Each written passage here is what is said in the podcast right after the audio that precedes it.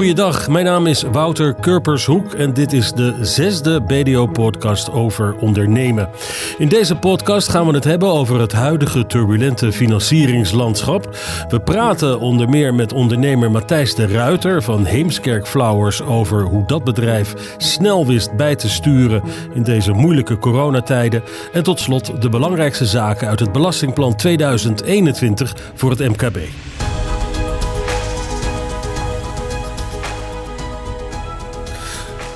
Zoals gezegd beginnen we met het uh, turbulente financieringslandschap in deze podcast. Aan tafel Lodewijk Kolfschoten. Je bent de senior manager M&A bij BDO. Uh, schets even kort en krachtig wat dat precies behelst. Ja, de M&A-praktijk bij BDO richt zich um, op de koop- en verkooppropositie van BDO. We zijn bezig met die verkoopbegeleiding, waarderingen, due diligence onderzoeken en ik zelf hou mij dagelijks bezig met de financieringen. En dan de financiering van de ondernemers in Nederland, feitelijk. Je, Nationaal, al, internationaal. Ja. Al lang uh, bij BDO? Uh, inmiddels al ruim zeven jaar. Um, en daarvoor uh, tien jaar als bankier mogen werken bij ING. Um, dus ja, inmiddels tot de oudere, de oudere garde inderdaad. Oké, okay. uh, we hebben het al nu een aantal keren gezegd. Het turbulente financieringslandschap. Daarover wil je praten. Ja. Waarom dat woordje turbulent? Wat er gebeurd is met corona is natuurlijk niemand ontgaan. ondernemingen hebben daar toch wel ernstig onder te lijden gehad. Hè, door, door, door wegvallen van omzetten. En zij ja, staan eigenlijk staan ze aan de vooravond van een nieuwe fase in die crisis. Uh, de afgelopen maanden zijn ze heel erg goed geholpen door de overheid. Uh, Den Haag heeft uh, allerlei regelingen beschikbaar gesteld, zoals de NOW. Zoals garantieregelingen, uitstel van belastingen, van loonheffingen. Dat heeft ondernemingen ontzettend geholpen. Maar het lijkt erop dat die regelingen die worden teruggedraaid. Ehm, daar waar belasting is uitgesteld, moeten ondernemingen dat gaan terugbetalen de komende tijd. En dat gaat druk leveren, opleveren op de kaststromen. Je hebt als het ware zijn er heel veel pleisters geplakt. Ja. Sommige waren gratis, sommige ook niet helemaal. Maar nu is het nou, tijd het is dat meer er wat uitstel geweest van betalingen. Hè? Dus wat eigenlijk de afgelopen maanden betaald had moeten worden aan belastingen. Dat moet de komende periode weer ingehaald gaan worden. Maar goed, en jij zegt, daar, moeten, daar moet wel financiering achter zitten. Mogelijk, mogelijk. Er zijn een aantal ja, drivers die ervoor gaan zorgen... dat daar waar de afgelopen maanden heel erg hard ervoor gezorgd is om liquiditeit binnen die onderneming te houden, gaat de komende maanden, waarschijnlijk ook door het weer aantrekken van de bedrijvigheid, gaat er weer liquiditeit uit de onderneming lopen. En financiering kan daar een van de oplossingen voor zijn. En dan zeg jij, turbulent, omdat we in een turbulente tijd leven? Ja, of ja. ook omdat het hele landschap nou, turbulent het is, Het is de bankiers natuurlijk ook niet ontgaan ja, wat er gebeurd is. Hoe dan? Um, rendementen van bedrijven hebben onder druk gestaan. Uh, kaststromen hebben onder druk gestaan. De performance van bedrijven in zijn algemeenheid is, um, is toch omlaag gegaan. Oftewel de kwaliteit van de kredietportefeuille van de bank is omlaag gegaan. En dat maakt het dat uh, banken minder happig zijn op het verstrekken van financiering dat ze daar, dan dat ze daarvoor waren. Hoe kun je ervoor zorgen dat de bank je toch ziet staan?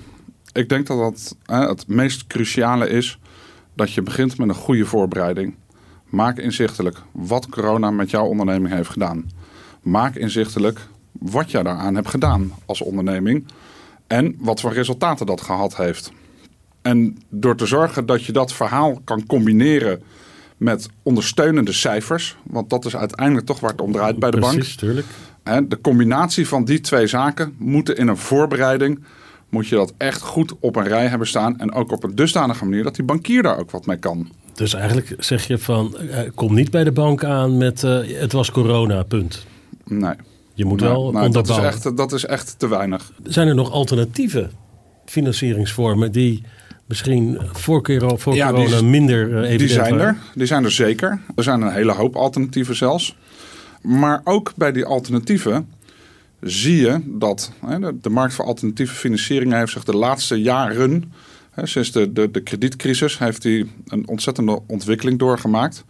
Maar je ziet dat ook veel van die alternatieve financiers te maken krijgen met tegenwind bij hun relaties aan wie zij financiering hebben uitgeleend. Die geven ook niet meer zo heel gemakkelijk geld. Eh, Nou ja, dat speelveld is wel veranderd inderdaad eh, de afgelopen maanden. Tot slot, een korte ja- en nee-vraag.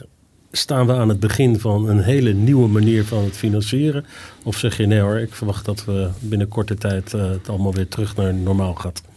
Nee, ik denk dat in de basis dit vak wel hetzelfde blijft. Okay. Um, kaststromen blijven leidend bij iedere financieringsaanvraag. En de structurering daarmee dus ook. Goed, Lodewijk, Lodewijk uh, Kolfschoten, senior manager bij BDO. Dankjewel voor jouw heldere uitleg over dat turbulente financieringslandschap. Graag gedaan.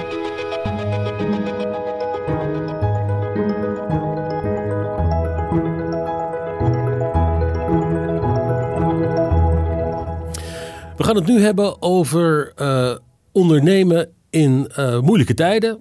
Ja, dat moeilijke tijden kan ik misschien gewoon wel vervangen door het woordje coronatijden. Um, Matthijs de Ruiter, welkom. Je bent financieel directeur bij Heemskerk Flowers. Voordat we over dat ondernemen gaan uh, uh, spreken, eventjes iets meer over uh, jullie bedrijf. Flowers, dat klinkt natuurlijk voor de hand liggend, maar is ja. het ook zo simpel? Wij van Heemskerk Flowers kopen bloemen in in Europa of in Nederland bij de veilingen en ook direct bij de kwekers. En wij kopen die bloemen en planten in en we verkopen ze over heel Europa en ook buiten Europa, maar met name binnen Europa. En um, ja, dat doen wij uh, dagelijks. In totaal hebben wij op jaarbasis ongeveer 110 miljoen stelen en planten die wij verkopen over Europa heen. En dat zijn uh, de Nederlandse de, de, de bloemen, de, de, tulpen, de rozen? Ook, uh, maar ook importbloemen. En bloemen die worden geïmporteerd uit Zuid-Amerika of uit Afrika. Die komen voor de klok in uh, Rijnsburg, Alsmeer en het Westland. En wij kopen die bloemen op de veiling of direct bij de kweker. Dat kan een kweker in het buitenland zijn of in Nederland. En die verwerken wij, we kopen ze grootschalig in, verwerken ze naar kleinschalige orders. En die orders die uh, leveren wij uit uh, naar onze klanten. En dat zijn met name de zakelijke bloemisten en de bloemisten die aan consumenten leveren. Maar ook supermarkten en andere groothandelaren. Hoe was het jaar 2019 voor jullie? 2019 was een goed jaar. Dat was een jaar waarin we groei hebben gerealiseerd. Wij zetten als bedrijf ook in op groei. Door autonome groei, maar ook door acquisitie. En uh, ja, dat was in 2019 succesvol geweest. Hoeveel mensen werken er uh, bij jullie bedrijf? 275. En hoe is dat een beetje verteld over de functies? Uh, ja, wij hebben een grote buitendienst. In alle landen in Europa waar wij zaken mee doen of waar wij klanten hebben, hebben we ook een accountmanager of accountmanagers gevestigd. Die reizen of vanuit Nederland naar het buitenland of zijn woonachtig in dat land. Dus dat is een, best een grote club van ongeveer 50 personen. Dan hebben wij 100 tot 125 personen afhankelijk van het seizoen bij ons in de productie werken. En we hebben een grote groep in uh, logistiek, dus die de bloemen brengen naar de klanten in Nederland, België en Duitsland. En we hebben een, uh, best een club mensen van ongeveer 30 man die zich bezighouden met het traditionele lijnrijden. En dat wil zeggen de vrachtwagen vol met bloemen op de Bonnefoy naar het buitenland, naar de klanten om de bloemen vanuit de vrachtwagen te verkopen aan de bloemen. Oh, dat gaat gewoon zonder dat er een gegarandeerde afname is op dat moment? Nou, een stukje is uh, op order en een groot gedeelte is gewoon op voorraad in de vrachtwagen en de bloemist loopt met de verkoper uh, de vrachtwagen in en de bloemist zegt ik wil daar vijf bossen van, ik wil daar een vol blik van en zo wordt de order uh, komt tot stand. Want ik ja. zie jullie vrachtwagens wel rijden ja. uh, op de weg met de naam ook van het bedrijf ja. erop. en over, over jouw positie nog even als financieel directeur, ja dan komen dus alle financiële lijnen komen binnen. Dus jij ziet letterlijk, nou ja de dagkoersen, maar ook de lange termijn koersen van hoe het loopt. Ja, dat klopt. Ja, wij hebben in ClickView een dagdagelijkse dashboard waarin we kunnen kijken hoeveel stelen, hoeveel klanten, hoeveel omzet, hoeveel marge, naar welke klanten, naar welke klantgroepen, welke producten. Dus daar kunnen we ons uh, dagelijks in verliezen. Um, maar het is goed om daar structuur in aan te brengen. Dus elke woensdagochtend neem ik met de sales manager neem ik de marges door van de afgelopen week en kijken we of we daar nog iets uh, in moeten corrigeren of dat dat zo uh, goed gaat. Ja dynamische wereld, zoals jij hem ook schetst. Uh, en dan wordt het opeens 8 maart ja. 2020. Ja. En de wereld gaat op slot. Ja, zeker. Wat was er op jouw dashboard te zien? Ik herinner me de week 12 van 14 maart, dat was het weekend van 14 maart, waarin Frankrijk dichtging. En de week daarvoor ging België dicht. Um, toen ging Frankrijk in dat weekend dicht en toen brak bij ons eigenlijk wel uh, de paniek uit. Wij zijn toen uh, ja, als directie bij elkaar gekomen en het hele weekend in uh, touw geweest met een aantal collega's. Hebben we geprobeerd om alles inzichtelijk te maken. Welke landen, wat is de situatie per land. En hebben we een impactanalyse proberen te maken. Um, en vervolgens zijn we op zoek gegaan van oké, wat nu als we bijvoorbeeld min 70% van onze omzet zullen gaan hebben de komende tijd. Hoe gaan we dan zorgen dat we die tijd doorkomen? En daardoor hebben we een aantal hoofdstukken benoemd. Uh, inkoop, verkoop, personeel, uh, financiering. En daar zijn we eigenlijk in teams mee aan de slag gegaan. En zo hebben we met elkaar zijn we, uh, hebben we geprobeerd om daar inzicht en overzicht in aan te brengen. Maar als je me even meeneemt naar de maand maart en ik mag mm -hmm. over jouw schouder kijken, dan zijn ja. ook op jouw computerschermen alleen maar dalende grafieken, rode lijnen ja. en een minnetje staan voor alle cijfers. Ja, week 12 begon uh, corona en gingen de landen dicht. Of corona was al eerder begonnen, maar de lockdowns begonnen in week 12. En wat wij bijvoorbeeld zagen in week 13 was dat onze omzet met min 82% gekrimpt, gekrompen was. Dus dat, dat was on, onvoorstelbaar, is dat? Ja, dat klopt. Dat was echt uh, paniekstand. He, want hoe lang hou je dat vol? Ik kan me nog herinneren dat de Rabobank had een scenario. En dat scenario was een stressscenario. En uh, dat luidde: hou maar rekening met drie maanden min 100% omzetkrimp. Dus drie maanden helemaal geen omzet. Um, nou, wij keken daar iets positiever tegenaan. Maar goed, we hadden één week ervaring met min 82% omzetkrimp. Uh, dus wij zaten echt in stormstand. En toen zijn we ook echt volle bak er tegenaan gegaan. Uh, werktijdverkorting was toen nog een uh, mogelijkheid vanuit de overheid om je loonkosten gecompenseerd ja. te krijgen. Dat werd later de NOE 1. we gingen geen uitzendkrachten meer oproepen. We gingen ja, auto's schorsen om maar zo min mogelijk kosten te maken. Want die auto's stonden allemaal stil bij ons voor de deur. En wij hebben toch zo'n 25 busjes en zo'n ja, ook 25 vrachtwagens. Dus dat loont de moeite om die te schorsen. Als... Waar, waar, waar, viel vooral nog uh, tussen aanhalingstekens winst te halen binnen dat hele brede spectrum van allerlei bezuinigingen die je moest doorvoeren? Waar zeg je nu achteraf van? Uh, mm -hmm. Wow, dat ik, als ik het van tevoren had moeten bedenken, had ik nooit gedacht dat we op dat punt uh, nou ja, iets konden snijden wat werkte. Ja. Of, nou, wat, ik, uh, wat we bij onszelf kunnen zoeken is de reductie in kosten. En daarin hebben we ook echt veel medewerking van onze uh, collega's gehad. Hè. Medewerkers die uh, namen uit zichzelf vrij of zeiden van joh, roep mij maar eventjes niet op. Hè. Dat, dat, die collectiviteit die vond ik echt heel sterk in die coronatijd. Dan moet je dus een goede relatie met je personeel hebben altijd en je werknemers. Ja, dat klopt. En juist in die tijden van nood zie je dat die samenhang en dat hechte gevoel, dat familiegevoel, wat we als familiebedrijf ook proberen te bewerkstelligen, dat dat dan wel naar boven komt. Is dat les 1 overigens nu? Dat je zegt van als je sowieso altijd al investeert in die goede relatie met je werknemers, mm -hmm. daar heb je echt wat aan op het moment dat het, uh, dat het heel moeilijk gaat worden? Ja, je doet met, als je een bedrijf hebt met 275 man, is het gevaar dat je door de grootte de mensen niet meer als persoon ziet. En wij proberen wel echt erop te letten dat we met elkaar het bedrijf zijn. En of je nu bij ons het fust staat te legen, dus de emmers met water leeg staat te gooien, of dat je uh, met een klant in gesprek bent. Iedereen heeft evenveel uh, waarde in het proces. Alleen je hebt een andere positie in het proces. Ja, we zitten nog wel een beetje in die coronatijd natuurlijk. Mm -hmm. Dus dat blijft allemaal onduidelijk en onzeker. Uh, hoe diep is de deuk die jullie hebben opgelopen? Ja, wat, wij, wat ik net zei, hè, week 13, dus de week na week 12, was min 82 procent. Daarna hebben we een periode gehad van ongeveer zes weken dat we om en nabij de 50% omzetkrimp zaten. Maar wat we zagen was dat de verkoop van bloemen vanuit de overheid, zelfs de koning zei, hè, wees aardig voor elkaar, koop een bloemetje voor je buurvrouw. Nou, daar hebben we in, uh, in ieder geval Nederland, België en Duitsland echt gehoor aan gegeven. Want we zagen dat die omzet echt uh, ging groeien ten opzichte van verleden jaar. Dus dat werd ineens een groeimarkt. Uh, andere landen, Frankrijk, Engeland, die bleven daarin wat achter. Dus wat we toen zagen was nog zes weken een reductie van 50%. En daarna zagen we eigenlijk vanaf week 20, 21 de omzet weer een beetje normaliseren. Alleen dan moet je weten dat de omzet komt tot stand door het aantal stelen wat wij verkopen en de prijs die er tegenover staat. En omdat de inkoopprijs echt fors steeg, rond de 30 procent, sommige weken zelfs 50 procent, ja, was het voor ons niet zo heel moeilijk om een hogere omzet te creëren. En dat heeft uiteindelijk ertoe geresulteerd dat we twee weken geleden weer op het cumulatieve omzetniveau zaten van 2019. Als je kijkt naar het managementteam, waar jij onderdeel van bent, ja. uh, wat, waren de, wat is de les daar? Wie, wie nam het voortouw en hoe, hoe waren de verantwoordelijkheden geregeld? Werd er goed geluisterd? Wat, wat is de les die wellicht ook voor andere ondernemers zou kunnen gelden?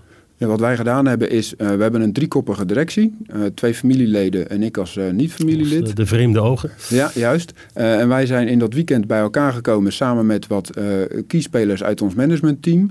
En daarin hebben we verschillende teams geformeerd. Waarbij de ene alleen maar gefocust was op de inkoop, de ander op verkoop. En een team op personeel. Nou, en dat waren de drie hoofdteams die we geformeerd hebben. En binnen dat team uh, zijn er diverse acties ondernomen. Dus eigenlijk structuur aanbrengen binnen een crisis. Ja, juist. Want je kan alles wel zelf aan willen pakken, maar dan ga je het half doen. En wij hebben gezegd van oké, we hebben goede medewerkers, daar kunnen we op leunen. Dus we kunnen daar ook in de teams uh, dingen aan overlaten. Als we nu, hè, we gaan toch weer richting het einde van het jaar uh, ja. ook. waar zit op dit moment de grootste spanning voor jullie?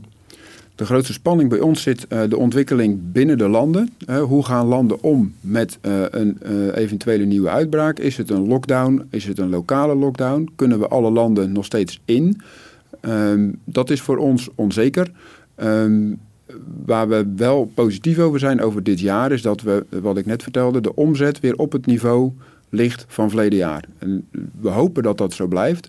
Dat is wel afhankelijk van uh, de ontwikkeling van het coronavirus verder. Dus eigenlijk zeg je, dankzij het personeel mm -hmm. dat buitengewoon coöperatief was, hebben we een grote stap kunnen zetten. Ja. We hebben de structuur aangebracht binnen de crisis, verantwoordelijkheden mm -hmm. heel helder verdeeld. En drie, een beetje mazzel gehad dat bloemen ook nog wel iets van troost boden ja, dat in klopt. deze tijd, Ja. waardoor jullie business in ieder geval vrij snel weer uh, kon groeien op een aantal plekken. Ja, waarbij het belangrijk is om te weten dat de inkoopprijs fors gestegen is. Dus dat de omzet weer op het niveau van 2019 ja, je verdient is. Minder. Maar dat wil niet zeggen dat ja. de marge ook op het niveau van Precies. 2019 is. Dus we zijn blij als we uh, net onder het resultaat van verleden jaar komen. He, dat hadden we vooraf in week 12, 13 niet durven dromen. Er zijn veel bedrijven die jaloers zijn uh, op die cijfers. Eventjes afgezien van corona, hebben jullie nou tijd om ook te kijken naar andere plannen. En nou ja, hoe je gewoon je bedrijfsvoering, ideeën die je hebt. Uh, of sneeuwt dat volkomen onder? Nee, daar kunnen we zeker nog wel tijd voor vrijmaken. Onze uh, visie is door passie en innovatie gelukkige klanten. En dat, daar zitten vier kernwaarden in. Passie, professionaliteit, innovatief en trots. En innovatie vinden we heel belangrijk en daar zijn we nog steeds mee bezig. We hebben nu een volledig nieuwe mechanisatielijn in ons bedrijf waarbij we uh, efficiënter kunnen produceren. En daar gaat nu echt heel veel tijd en energie in zitten om dat goed draaiende te krijgen. Dus daar zijn we nu volop mee bezig. Dus die ontwikkeling ja, en, in het bedrijf hebben we. Maar veel bedrijven zijn bezig met uh, innoveren of duurzaamheid. Mm -hmm. Is het bij jullie en duurzaamheid? Of is duurzaamheid een...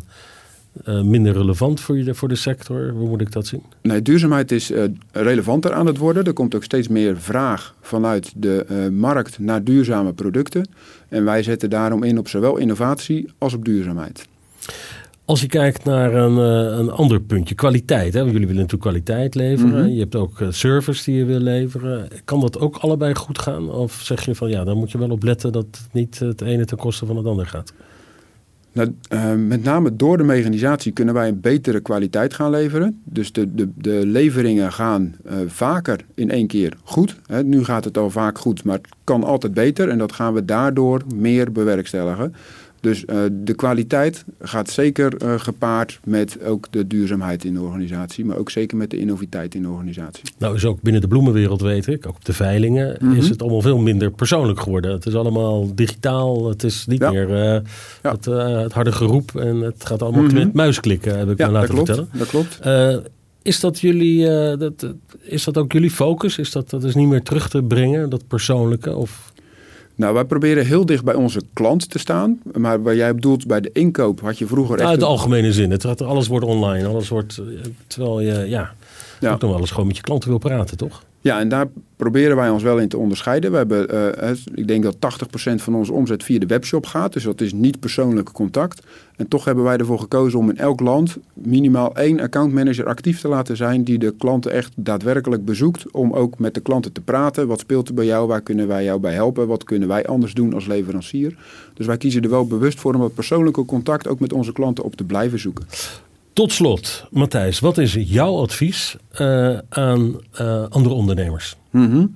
ja, als, als financieel directeur is het misschien een beetje een open deur. Maar zorg... Net op de cent. nee, nee, nee. Zorg dat je altijd inzicht hebt en overzicht hebt. Want daarmee kan je uiteindelijk ook je uitzicht creëren, ook in tijden van crisis. En daar hebben wij in coronatijd de vruchten van geplukt. Dat we wisten waar we geld verdienden, dat we wisten waar de kosten zaten. En dat we vanuit dat overzicht ook uitzicht in uh, moeilijke tijden konden hebben en blijven houden. Okay. Welke bloemen zijn nog een beetje betaalbaar gebleven? Uh, poeh, dat is lastig om te zeggen. Met heel veel verschillende producten. Uh, Mijn vrouw zal zeggen rozen, maar... Nou, die zijn juist uh, best aan de prijs. Ja, die zijn best nou, dat is misschien nog beter om te geven, want dan zegt het ook echt wat. Ja, juist. Ja. Goed, Matthijs. Matthijs de Ruiter, financieel directeur bij familiebedrijf Heemskerk Flowers. dankjewel voor jouw ja, open uitleg over hoe dit jaar voor jullie is verlopen. Dankjewel. Graag gedaan, dankjewel.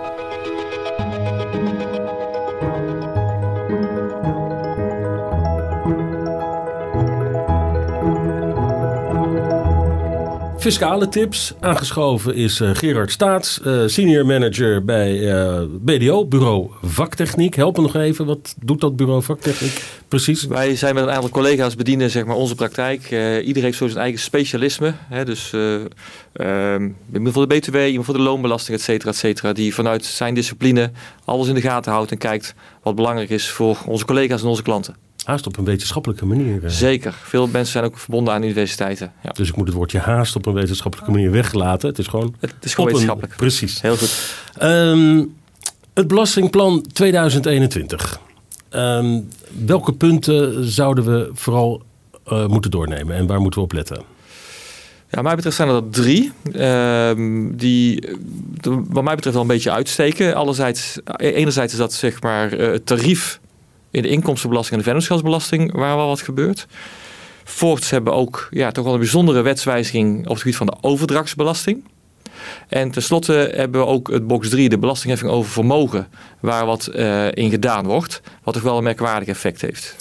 Is er een vertraging opgetreden als het gaat om die plannen uh, als gevolg van corona? Omdat er zoveel nieuwe tussenmaatregelen, tijdelijke maatregelen. Nou, dat is op zich opmerkelijk om te zien dat toch het kabinet hè, met, met Prinsjesdag uh, toch in geslaagd is om eigenlijk dat een beetje coronavrij zeg maar, te, te, te, te publiceren.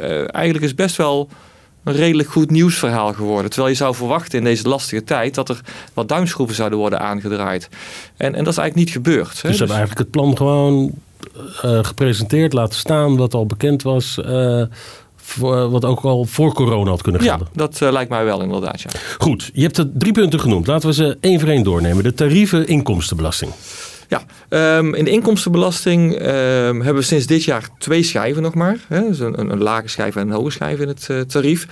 En wat we nu zien is dat de, het kabinet ervoor kiest om het tarief in de lage schijf iets te verlagen. Een kwart procent. Dus niet zo, niet zo heel veel, maar toch een kwart procent. Um, men doet dat uh, mede met het oog op het feit dat men de belastingdruk tussen werknemers aan de ene kant en ondernemers aan de andere kant naar elkaar toe wil brengen. Als je kijkt hè, van wie betaalt nou het meeste belasting, zie je dat werknemers toch behoorlijk wat meer belasting betalen dan ondernemers. Um, en die schijven, die, uh, de, de tarief wordt dus wat verlaagd. De arbeidskorting, hè, de korting die je krijgt als je werkt op de te betalen belasting gaat wat omhoog.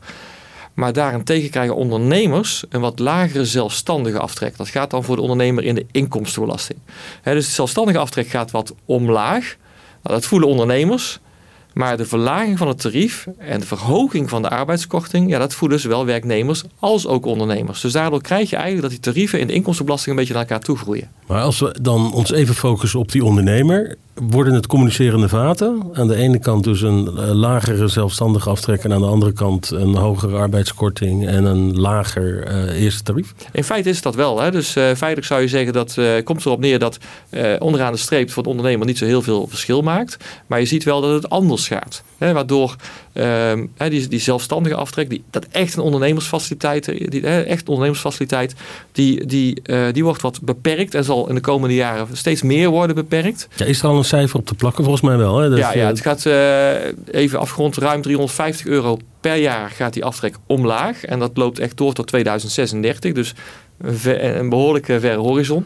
Um, maar die wel heel erg gevoeld gaat worden door die hele kleine ondernemer, de ZZP'er. Zeker. Hè? Dus uh, die gaan daarmee zien hè, dat, dat, dat is natuurlijk echt een faciliteit. Ook een prikkel, zeg maar, eigenlijk om te gaan ondernemen. En uh, ik denk dat dat ook een beetje de onderliggende agenda is. Hè, dat, uh, we hebben natuurlijk een enorm scala aan ZZP'ers. Ja, en hierdoor wordt het gewoon net wat minder interessant, zeg maar, om per se je geld te gaan verdienen als ondernemer. dus ook daardoor ja, en, en, het gevoel in de politiek was ook altijd van... het is niet helemaal eerlijk dat er zo'n grote groep Nederlanders is eh, die eigenlijk eh, te weinig belasting betalen. Nou ja, of dat, of dat eerlijk of rechtvaardig is. Hè, maar in ieder geval, het heeft ook ongewenste effecten. Hè. Dus het verschil is te groot. Dat, dat gevoel was er zeker. En het effect is ook natuurlijk dat, die, dat we meer en meer ondernemers kregen. Waarvan je af kunt vragen, zijn dat nou wel echt ondernemers? Dus hè, dat ga je hier ook een beetje mee tegen. Is dat het meest opvallende als het gaat om dat stukje belasting wat geheven gaat worden en wat verandert? Ja, het belastingtarief en inkomstenbelasting hebben we daarmee besproken. Ook de vennootschapsbelasting, tarief daar wijzigt ook. Het lage VPB-tarief gaat terug naar 15% En ook de schijf waarover je dat betaalt, gaat, wordt wat langer. Dus de, de, de ondernemer in de VPB eh, met, met een winst tot 2,5 ton volgend jaar gaat maar 15% belasting betalen. Het hoge tarief blijft overigens ongewijzigd. Goed, de wijzigingen in de overdrachtsbelasting. Ja, dat is misschien eigenlijk wel het, um, ja, het, het, het, het, meest bijzondere onderdeel van het belastingplan. En ook wel bekritiseerd. En daar gaat echt nog veel discussie over plaatsvinden. Wat gebeurt daar? Um, de, de, de, de, de woningmarkt zit een beetje op slot. Hè. Starters kunnen moeilijk woningen kopen. Dus het kabinet stelt voor, we gaan de overdrachtsbelasting voor een startende huizenkoper tussen 18 en 35, uh, dat gaan we verlagen naar nul. Dus je hoeft geen overdrachtsbelasting meer betalen. Dus de, dat wordt een huis kopen zou dan goedkoper moeten worden. Overigens, als je ooit al gebruik hebt hiervan, hiervan gemaakt hebt straks, of, of je bent buiten, valt buiten die leeftijdscategorie, dan wordt het tarief als jij een eigen woning koopt 2%.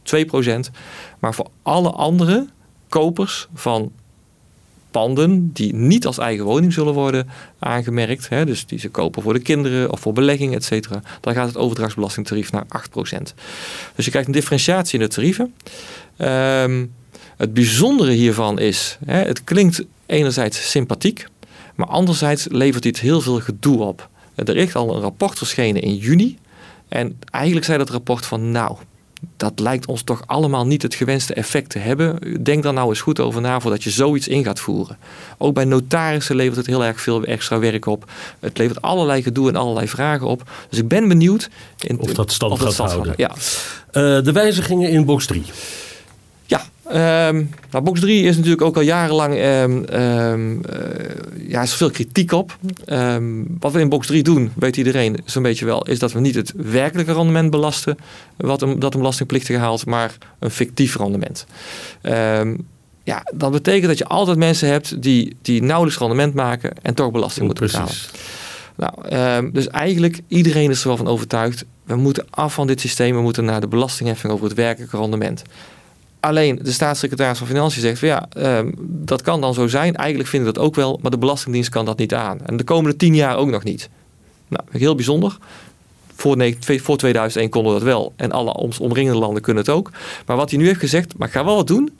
Uh, zeg maar, het belastingvrij vermogen, het heffingvrij vermogen, is nu ongeveer 32.000 euro per persoon. Dat gaan we verhogen naar 50.000 euro. Dus bij partners zelfs 100.000 euro. Dat betekent dat over de eerste 50 bij partners 100.000 euro geen box 3 belasting meer verschuldigd is. En dat betekent ongeveer dat een kleine miljoen belastingplichtigen in box 3 niet meer zal worden belast. Eén uh, puntje daarbij nog wel, want het, klinkt, het is sympathiek en is denk ook een goede maatregel in die zin.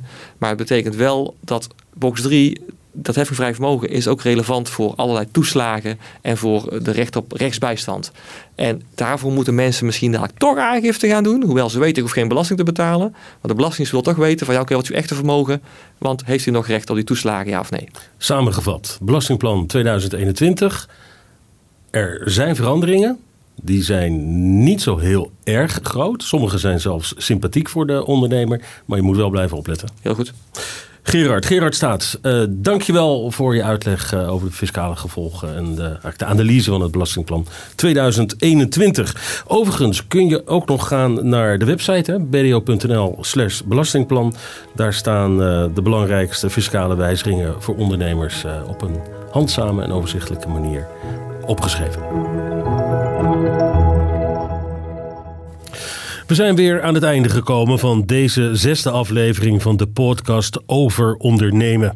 In de volgende aflevering spreken we onder andere met professor Percy Heugens van de Erasmus Universiteit over het geheim van de eeuwige jeugd van familiebedrijven. Ik ga verder in gesprek met Benno Lezer, die al bijna 40 jaar het door zijn opa opgerichte bedrijf Gassan Diamonds leidt. En we belichten de belangrijkste fiscale knelpunten van familiebedrijven. Wil je nou niks missen? Abonneer dan op dit kanaal.